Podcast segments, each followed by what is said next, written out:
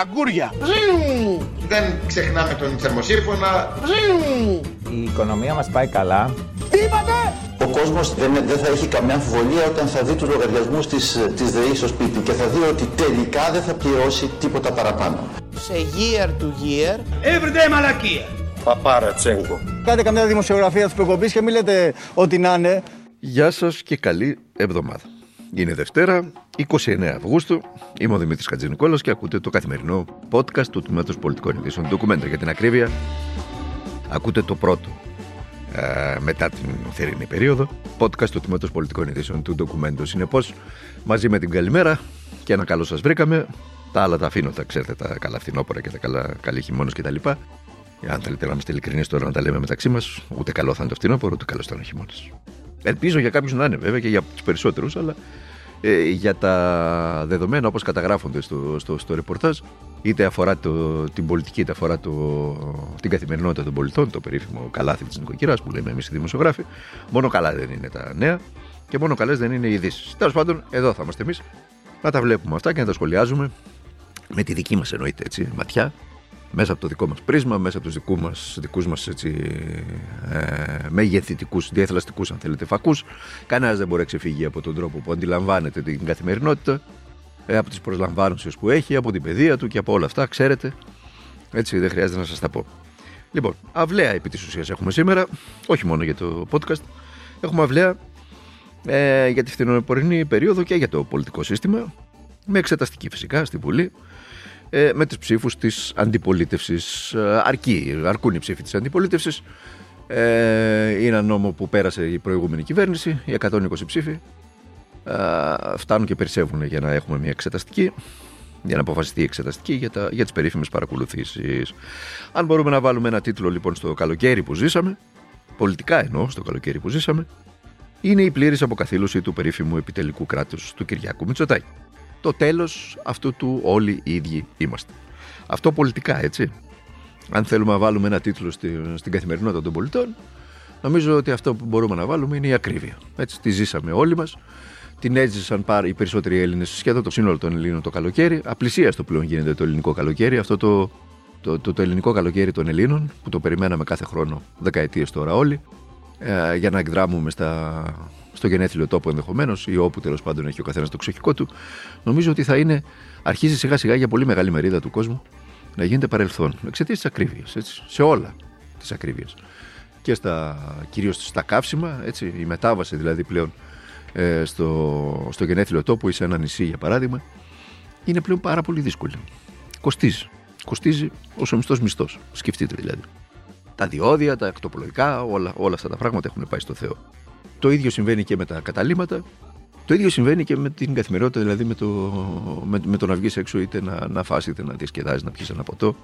Νομίζω και ελπίζω να βγω ψεύτης ότι τα επόμενα χρόνια, τις επόμενες δεκαετίες θα ζήσουμε το τέλος των διακοπών για τους Έλληνες πολίτες.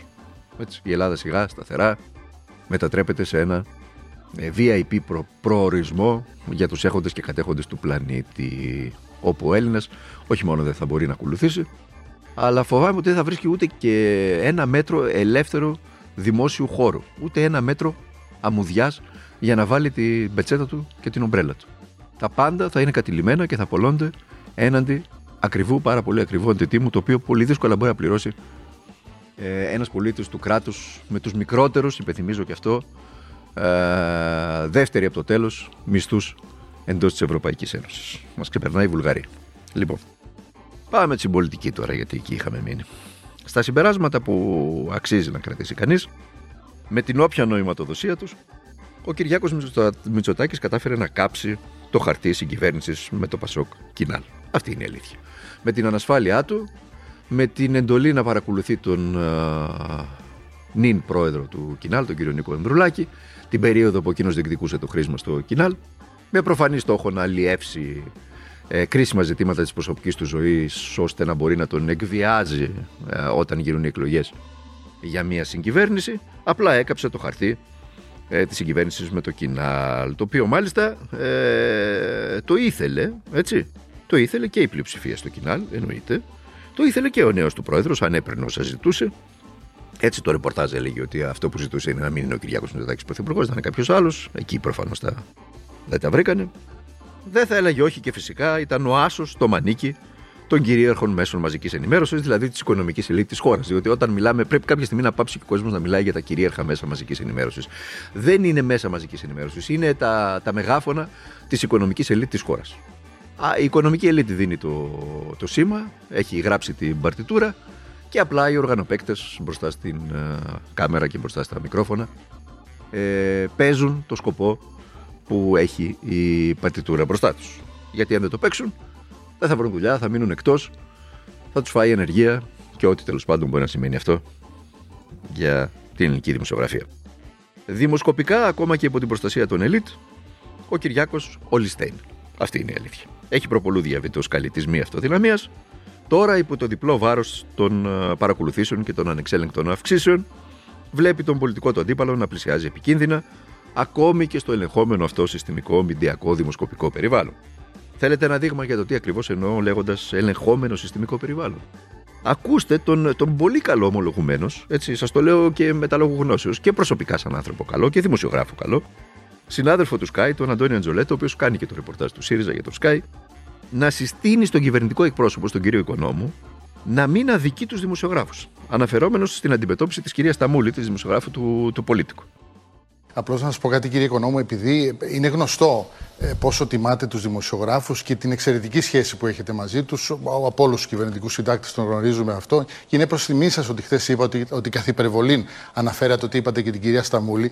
Νομίζω ότι ε, συναδελφικά το λέω, σε κάθε περίπτωση, αν κοιτάξει κανείς την ιστορία της κυρίας Σταμούλη, τι έχει γράψει τα προηγούμενα χρόνια, την περίοδο 15-19 για το ΣΥΡΙΖΑ, καταλαβαίνει κανείς ότι δεν έχει καμία σχέση με το ΣΥΡΙΖΑ. Άρα λοιπόν νομίζω ότι ε, η πολιτική θα πρέπει λίγο να μελετάτε πιο πολύ και εμάς τους δημοσιογράφους, έτσι ώστε να μην μας αδικείτε καμιά φορά και το λέω πολύ καλόπιστα αυτό. Τον ακούσατε. Ε, διακρίνατε, καταλάβατε την οτροπία πίσω από αυτό το οποίο λέει ο Αντώνης Αντζολέτος; Την αδικήσατε, του λέει την κυρία Σταμούλη, κύριε Οικονόμου. Είναι καλή. Ε, αν δείτε, λέει το ρεπορτάζ, το ρεπορτάζ της, περνούσε γενναίες 14 στον ΣΥΡΙΖΑ στο παρελθόν. Αυτό είναι το μέτρο της καλοσύνης για την ελληνική δημοσιογραφία. Πόσο αντισύριζα είσαι ή ήσουν στο παρελθόν. Γιατί μπορείς μια χαρά, μια χαρά μπορείς να είσαι φιλονεοδημοκράτης, σαν τον Αυτιά για παράδειγμα, ή τον Πορτοσάλτε, ή ο Νούκα στην αριθμός Ελλήνων δημοσιογράφων, τηλεοπτικών ειδικά, που είναι και τα παχυλά συμβόλαια, ε, να έχεις τρεις και τέσσερις δουλειές, να τη βγάζεις άρχοντας, άρχοντας, έτσι να είναι γεμάτος ο λογαριασμός, να περνάς φίνα, αλλά αν είσαι αριστερός, αν είσαι αριστερός, και αν για παράδειγμα ε, προσπαθείς να τηρήσεις ίσες αποστάσεις, έτσι, να κριτικάρεις την παρούσα φάση την κυβέρνηση, γιατί αυτή ε, έχει την εξουσία, έτσι. Ε, μαύρο φίδι που σε έφαγε. Θα σε παρακολουθούν, θα σε οδηγούν στην ανεργία, θα σε στοχοποιούν, θα, θα, θα. Εντός όμως και, και αυτού του περιβάλλοντος, του τόσο ακραίου περιβάλλοντος που έχει διαμορφωθεί στη χώρα, το ρήγμα στο επιτελικό κράτος Μητσοτάκη είναι πασίδηλο. Δεν μπορεί να κρυφτεί πλέον. Ακούστε έναν βουλευτή της Νέας Δημοκρατίας και πρώην εκπρόσωπο τύπου της κυβέρνησης Καραμαλή, τον κύριο Θοδωρή Ρουσόπουλο, ε, για να καταλάβετε τι εννοώ. Σήμερα ξεκινάμε τη συζήτηση στη Βουλή και ψηφίζουμε. Θα γίνει εξεταστική. Ε, εμένα θα με επιτρέψετε να πω δύο κουβέντες εισαγωγικά ότι στις αρχές Αυγούστου, μόλις άκουσα το θέμα, υπέστεινε ένα σοκ. Ναι. Δεν το περίμενα. Ε, δεν είναι ευχάριστο. Δεν είναι καθόλου ευχάριστο ένα τέτοιο θέμα. Θεωρώ ότι είναι ένα μεγάλο σφάλμα. Κορδέλα, πραγματική, έτσι. Και συνεχίζει, ακούστηκε αυτό το απόσπασμα από την ίδια εκπομπή. Λοιπόν, το νόμο και το ηθικό δεν είναι πάντοτε ταυτόσιμα. Κατά συνέπεια, λοιπόν, βεβαίως μπορεί να είναι εντός του πλαισίου του νόμου. Κατά πόσο είναι ηθικό να παρακολουθήσει ένα πολιτικό πρόσωπο που ανήκει στο δημοκρατικό τόξο και όχι εκτός δημοκρατικού τόξου και αυτός και το κόμμα του, συζητείτε. Τι άλλο να πει δηλαδή ο κ. Ρουσόπουλο. Πείτε μου εσείς, τι άλλο να πει. Για την ουσία, πάντως την Τετάρτη, μεθαύριο δηλαδή, θα έχουμε στη Βουλή τη διάσκεψη των Προέδρων, όπως είπε και ο κ. Στασούλας, ο πρόεδρος της Βουλής, και την Παρασκευή θα έχουμε την Επιτροπή ε, Θεσμών και Διαφάνειας. Ε, Παρασκευή, Πέμπτη τώρα, μου διαφεύγει, τέλος πάντων, μέσα στην εβδομάδα. Το πρώτο στο μέλημα του κ. Μητσοτάκη πάντως είναι να κρατηθούν τα στεγανά στην Επιτροπή.